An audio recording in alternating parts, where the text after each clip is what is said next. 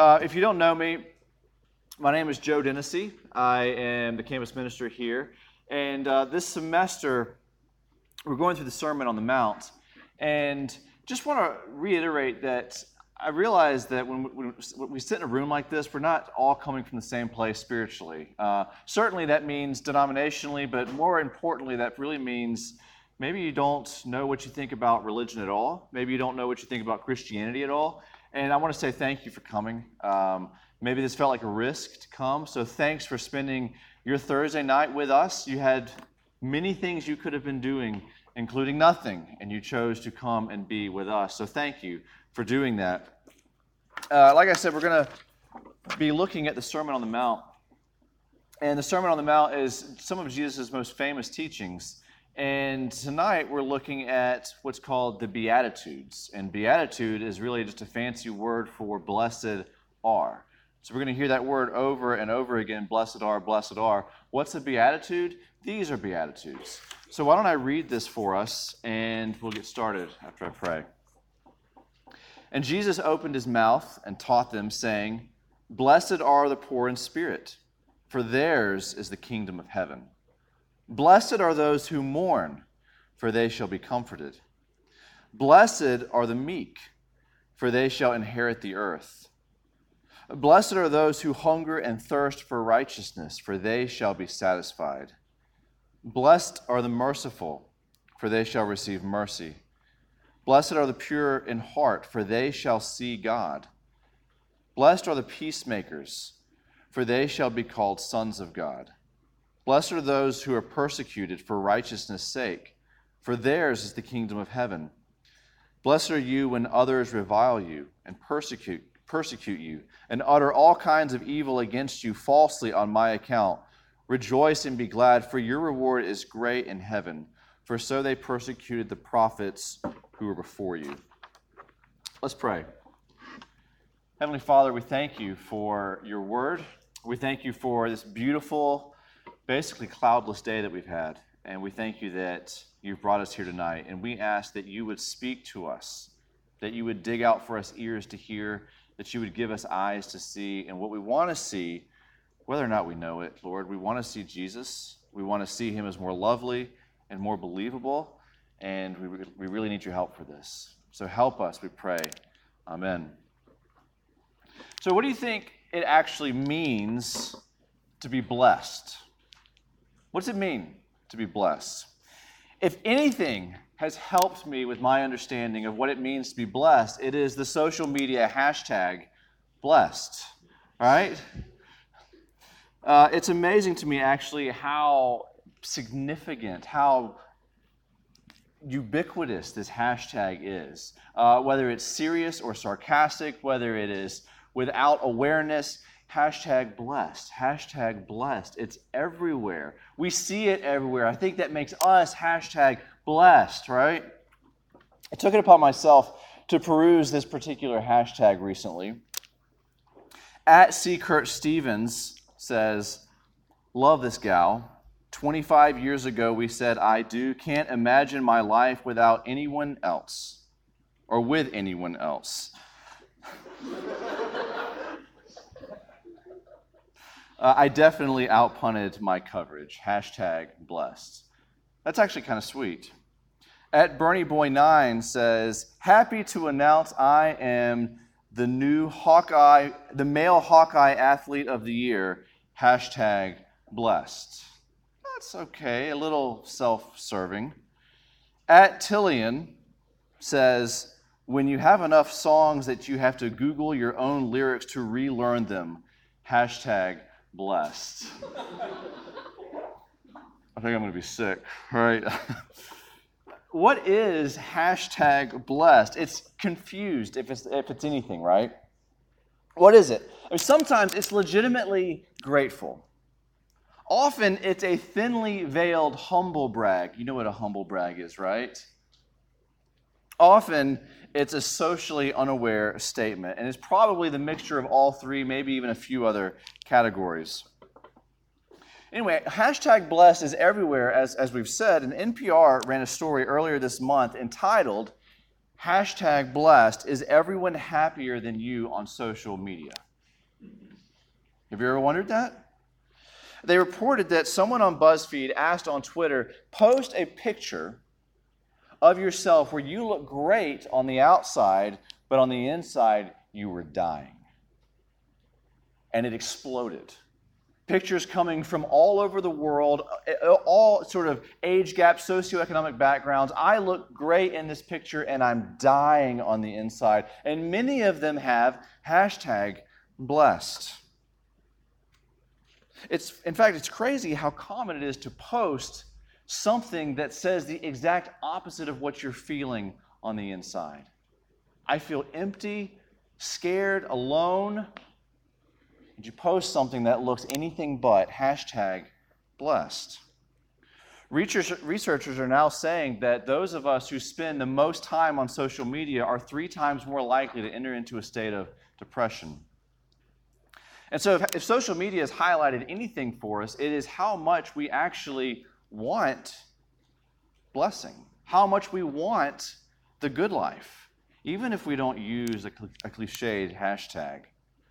In our culture, we actually often project what we think blessing looks like when we don't feel it ourselves, when we don't feel like that on the inside. Our passage tonight actually poses the question for us what if true blessing does, in fact, actually come from a place of emptiness? What if real blessing actually comes where you don't feel like you're put together? It sounds completely counterintuitive, and yet it's exactly what Jesus says. Uh, like I said earlier, the, the Beatitudes, the, the blessed R's, they're the blessed R's, but what they do, a lot of people read them and they think, they're describing what it looks like. How, how would I be blessed? Here's the list. Do these things and I would be blessed. But that's not what Jesus is doing at all. He's describing what it looks like to be blessed. What does it mean to be blessed? This is the description. This isn't how do I get blessed. Rather, it describes what does it look like to be known by the blesser. That's what blessing is, is to be known by the blesser. Last week we saw how Jesus is the king, he's ushering in his kingdom. And so, if you want true blessing, we have to learn what it looks like to kneel before this king. We must learn to listen to him speak to us truth as he is the last great prophet. But we've also got to realize that we need him to be a sacrifice for us as he lays his life down for us as the last great priest. This is where we start to find what it looks like to know what blessing really is, to be known, to be loved by the blesser. And so it's here in the Beatitudes that we find a true snapshot of what it actually looks like to be blessed. Again, it's not a how to. I've, I've realized this more and more. Start paying attention. So many slogans that you see are kind of how to's. Cane trucks, I've been seeing those around town lately. They get my attention because their slogan apparently, it's on all the trucks be kind, be careful, be yourself. Which sounds awesome, except it doesn't make any sense. Like, what if myself isn't kind or careful? How can I be myself? Um, it's just sort of a guilt trip. Be kind, be careful, be yourself. That's not who I be yourself. Okay, I'm kind, I'm careful. That's not how the Beatitudes work. It, they work a lot more like the Marine Corps slogan the few, the proud, the Marines. They're not telling them to do anything, they're just simply stating that's, that's who we are. There's few of us. We're proud. We're Marines. Like, the end, right? be one or don't be one, right? The Beatitudes aren't telling you how to be blessed, they're just saying this is what it is. Blessing is this, blessing is not something else. So, tonight, what we're going to do is we're going to look at the Beatitudes, and it's an overview, it's a snapshot of what kingdom character actually is. And you might think, you can't go through the Beatitudes this fast. The rest of the Sermon on the Mount is sort of an explanation of this. Everything that Jesus says in snapshot form here, he's going to revisit.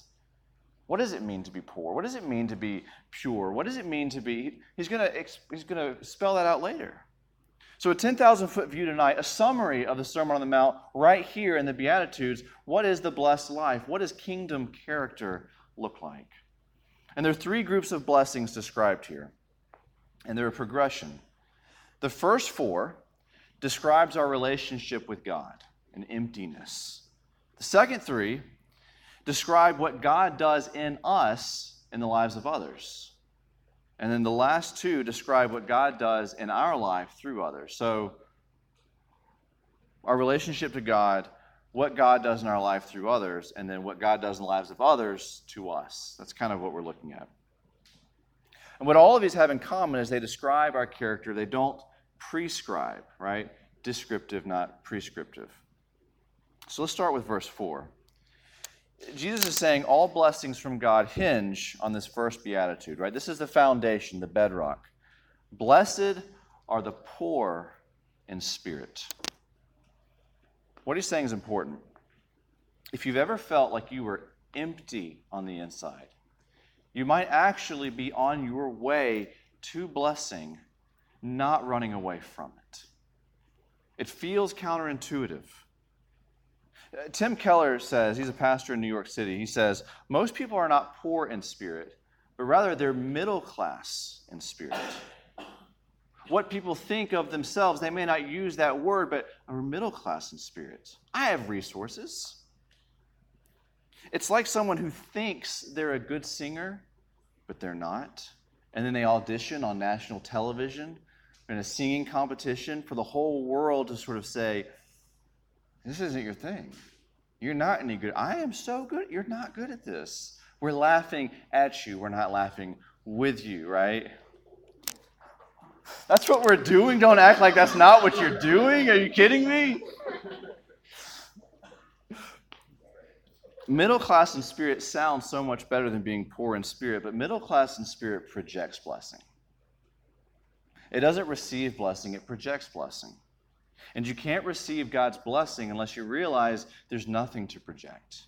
I need to receive blessing from the blesser. In Luke 18, Jesus tells a story. Let's try and put some feet on this. Luke 18 reads like this Jesus told this story to some who trusted in themselves that they were righteous, and they treated others with contempt. And he says, Two men went up to temple to pray. One man was a Pharisee, that's a church leader, and the other man a tax collector, a known sinner. And the Pharisee, standing by himself, prayed like this God, I thank you that I'm not like other men, extortioners, unjust, adulterers, or even like this tax collector. I, fa- I fast twice a week. I give tithes of all that I get, right? You can almost see him like take a selfie, hashtag blessed. But the tax collector, standing far off, would not even lift his eyes to heaven, but beat his breast, saying, God, be merciful to me, a sinner. And Jesus said, I tell you, this man went down to his house justified, that is, blessed, rather than the other. For everyone who exalts himself will be humbled, but the one who humbles himself will be exalted.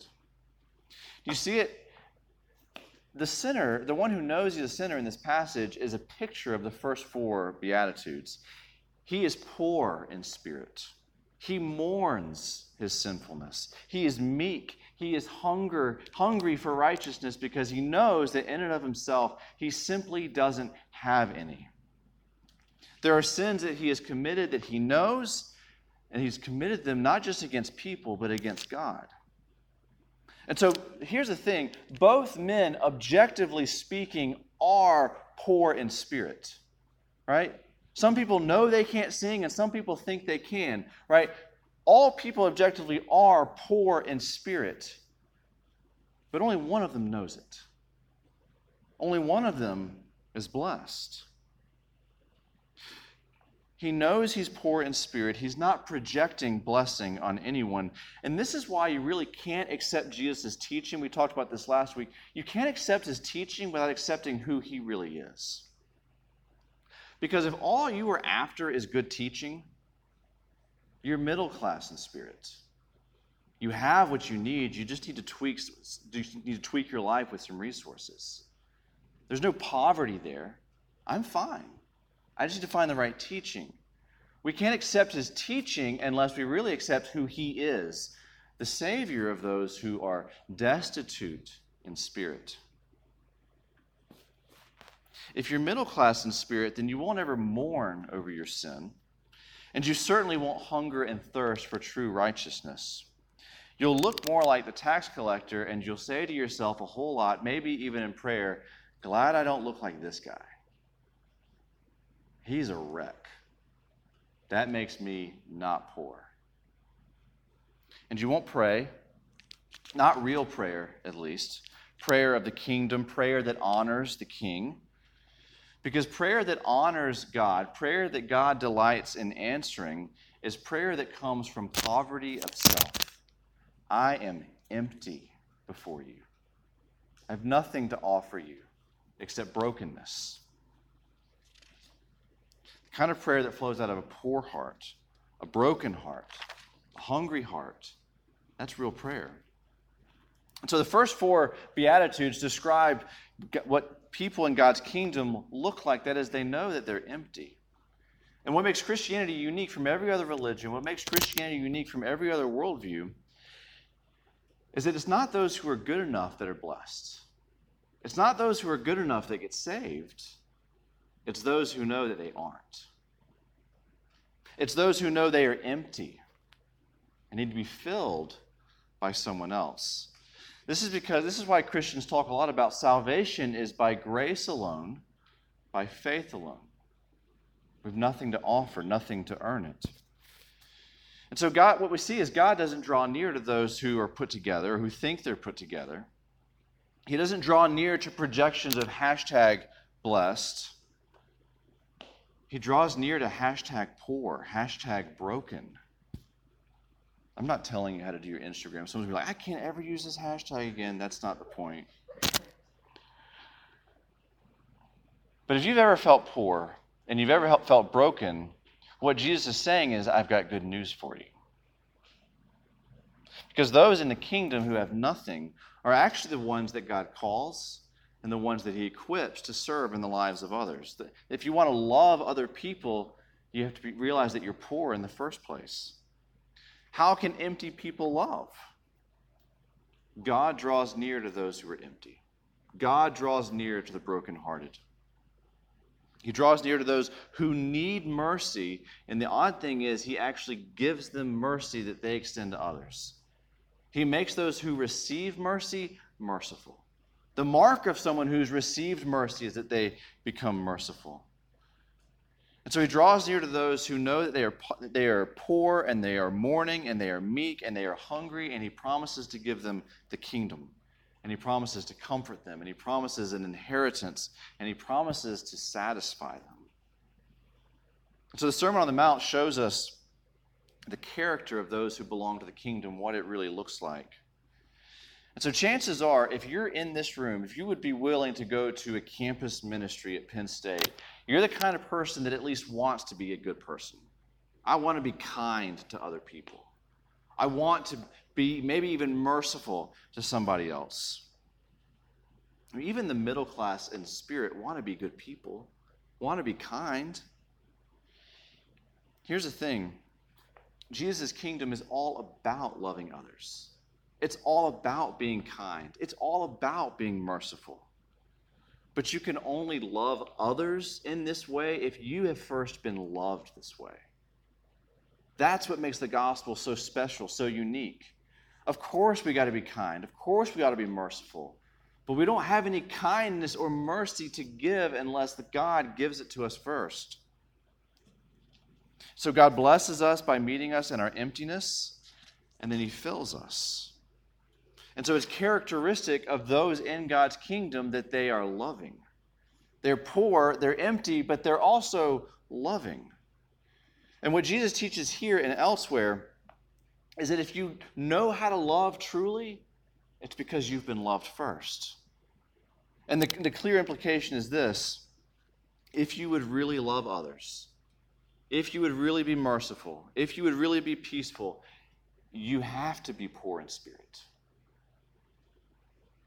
You have to understand that you already are. In other words, if you come to a point when you re- that you realize that unless God fills you with Himself, you can't love anybody else. You have to see that if you want to live in the kingdom. But when you realize this, God will fill you with mercy, He will fill you with purity, and He will fill you with peace. Now, here's what's beautiful about this passage it challenges two types of people. Really, the only two types of people, mostly. One kind of person says, loving people is the most important thing there, that there is, and it really doesn't matter what you believe, just love people. Okay? We should be merciful. Of course we should. And the other kind says, what you believe is supremely important. In fact, I have a hard time loving and being merciful to people who disagree with me. Right? It doesn't matter what you believe, just love. Or it matters so much what you believe that I can't love those who disagree with me. And Jesus says this is a false dichotomy. Kingdom character cares profoundly about what you believe and who we ought to believe in, but also profoundly believe in loving people. You can't do one without the other. In fact, if you only have this but know this, that's not kingdom character. And if you only have this, but no this, no heart and no mind, that's not kingdom character. Jesus is challenging all kinds of people by saying, You need me to do what you want to do, that is, love others. My teaching and who I am are inseparably linked. Your character has to be both pure and merciful. So, how do we go from being poor in spirit to being pure in heart? Martin Luther says, I'm going to read this twice. Watch and ponder what God says and replace your heart's ideas with the Word of God. Watch and ponder what God says and replace your heart's ideas with the Word of God. You see, kingdom character is marked both by a heart that is learning how to think like the Bible, and it's martyrs, being merciful to others, being a peacemaker. In other words, how we think about God and how we act in His name are both extremely important. And one is not more important than the other. Jesus says this combination will often lead to persecution. And persecution happens all over the world. It can happen in America. I'm not saying that it doesn't happen in America, but it's not happening in America when people say happy holidays. That's not what Jesus is talking about, right? If somebody says happy holidays, that is not persecution. Let's just get that on the table because there's real persecution for people of faith, Christians in particular, in the world. But he, is also not, he's not mincing words. If you have a kingdom mind, and a kingdom heart, you will experience hostility and rejection, even if it's mild. Even if it should never make the daily news, you will experience it. Again, all of these ideas are going to be fleshed out in the weeks to come. But here's what he's saying if you have the kind of faith that can hold on to King Jesus, even in the midst of great opposition, what that means is you've been blessed. God has blessed you. If you can hold on to Him when others are beating you, you've been blessed. Only He can give that kind of sustainability, that kind of faith. And so at this point, you might be thinking, Joe, I'm probably not poor in spirit. I'm probably middle class in spirit. Um, Joe, I, I'm probably thinking to myself right now that there are people that I argue with about truth who would never characterize me as merciful. There are thoughts that often run through my mind that I would say lots of things about, but they're anything but pure. I'm not merciful to people that disagree with me. I'm not pure in my thoughts. I don't have the willpower to drink moderately or to turn off Netflix. How in the world would I hold on to Jesus if actual persecution came my way? And do you know who asks these kinds of questions? The poor in spirit. Do you know who asks the kind of questions of, I don't think this is me? Poor in spirit. Middle class in spirit don't ask these questions. Those who are beginning to thirst for righteousness because they don't see it in their own lives are poor in spirit. Those who are asking these questions are learning to mourn over their sin. They're poor in spirit. Blessing is not for good people, but for the poor. And so this kingdom character has only ever been embodied in one person, in Jesus Christ. Jesus himself empties himself of all glory, right? When he leaves heaven, becomes man, becomes poor and humble. He mourned over the sinfulness around him, but not because he thought he was better, but because he loved the people who were sinning. He was merciful and he was pure and he was despised for it. He was persecuted for his character so that we might know the love of God, so that our character might become more like his character. Jesus died for those who realize that they have dug themselves into a hole too deep to dig themselves out of. Jesus died for those who aren't just poor and hungry, but who realize that they're actually poor and hungry for God. Who actually realize they're poor and hungry for Jesus. Who realize the righteousness they're hungry for is actually a person. Because the character that Jesus will develop in his kingdom people is a character that is continually dependent upon him.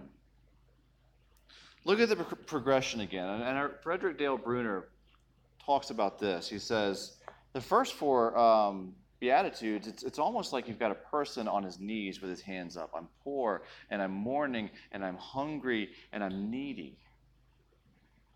And then you see a progression where this person is almost on their feet and they're walking and their hands are extended to other people because they're merciful and they're peacemakers. You understand?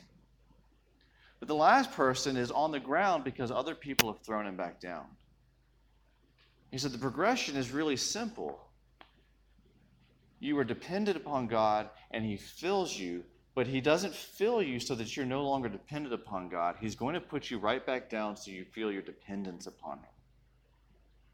Those who love, love with somebody else's love. Those who are merciful are merciful because they've received mercy, because they understand they're poor in spirit, their hands are out, and they serve, and they're down, and they're out, right? You understand? This is kingdom character. Kingdom dependence acknowledges that the only spiritual riches we will ever need are given to us in Jesus. The only real God honoring love and mercy is really a sharing of what we've already received from God. And what Jesus seems to be saying is that kingdom life is hard at times. And when life and people make our faith feel weak, we have to remember that we were poor in the first place. Fill us, Jesus, so that we can continue to love others in your name. This is why we need to, Him to speak to us regularly. And that's what He's doing right now. Believe it or not, His Word is opened, and as faithfully as I can, I'm telling you what Jesus has to say to us so that He can fill you. And then we do this in small groups so that we can share in community and say, I'm pretty poor. Are you pretty poor? I am bankrupt. Jesus, fill us. And we get together with each other. We talk about our lives and talk about Jesus when you do this. How are you doing? You always say, Not as good as I should be. Right. You're poor. And Jesus will fill you. We need him. And here's the thing He will show up when you understand who you are, needy for Jesus. And when you cry out for him to meet you, he will meet you, but he will change you. But he doesn't leave you, he doesn't give you a life that looks like the blessing that, you know, has the great filter on Instagram. Often it leads to hardship. But he's there, giving us what we need, ultimately himself. You can't manufacture this kind of character. Jesus had to die to make it possible to be yours. And if you'll receive him by faith alone, like I said, life won't necessarily be easier, but you will be rich in him. And you will learn to love others in the way that you were meant to learn to love others. And if you feel poor, it's a good place to be. So let's ask God to help us now. Heavenly Father, we thank you for your word. We thank you for the Beatitudes. And we ask that you would fill us. We ask that you would show us our poverty, that you would give us a healthy and realistic self awareness of who we are, and that is impoverished. Uh, and we ask that you would change us, that you would make us to be merciful, that we would care about others, but that we would love you. And the two go hand in hand. And so we ask that you make us dependent, that you meet us, and that Penn State would be better because of it. We pray this in Christ's name. Amen.